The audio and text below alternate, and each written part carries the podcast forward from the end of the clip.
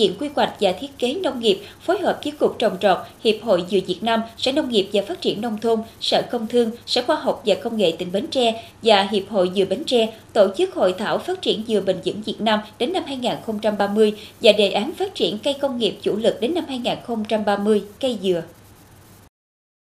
Hiện ngành dừa Việt Nam có một vị trí quan trọng trên thế giới với diện tích gần 188.670 ha. Diện tích dừa Việt Nam chiếm khoảng 1,7% diện tích dừa trên thế giới, gần 2,1% diện tích dừa châu Á. Tốc độ tăng trưởng dừa của Việt Nam khá cao. Năm 2010, diện tích dừa Việt Nam xếp thứ 6 trên thế giới, thì đến năm 2021 đã xếp thứ 5 trên thế giới. Giai đoạn 2010-2022, diện tích cây dừa Việt Nam tăng trung bình từ 2,5% một năm. Năm 2022 tăng tăng khoảng 50.000 hecta so với năm 2010. Sản lượng dừa tăng từ gần 1,2 triệu tấn năm 2010 lên gần trên 1,9 triệu tấn năm 2022. Đây là tốc độ tăng khá nhanh trong khu vực và trên thế giới. Cả nước hiện có khoảng 854 doanh nghiệp sản xuất chế biến các sản phẩm từ dừa với nhiều loại hình quy mô hoạt động khác nhau, gồm một số ngành chính như chế biến giỏ dừa, gáo dừa, cơm dừa, nước dừa, giải quyết việc làm cho hơn 15.000 lao động. Hiện tại có hơn 90 doanh nghiệp xuất khẩu sản phẩm từ dừa,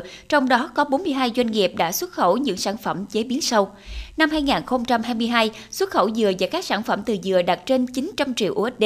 Ngành dừa Việt Nam đang đứng thứ tư về tổng giá trị trên thị trường dừa thế giới. Năm 2023, ngành dừa phấn đấu xuất khẩu dừa và các sản phẩm từ dừa đạt trên 1 tỷ USD.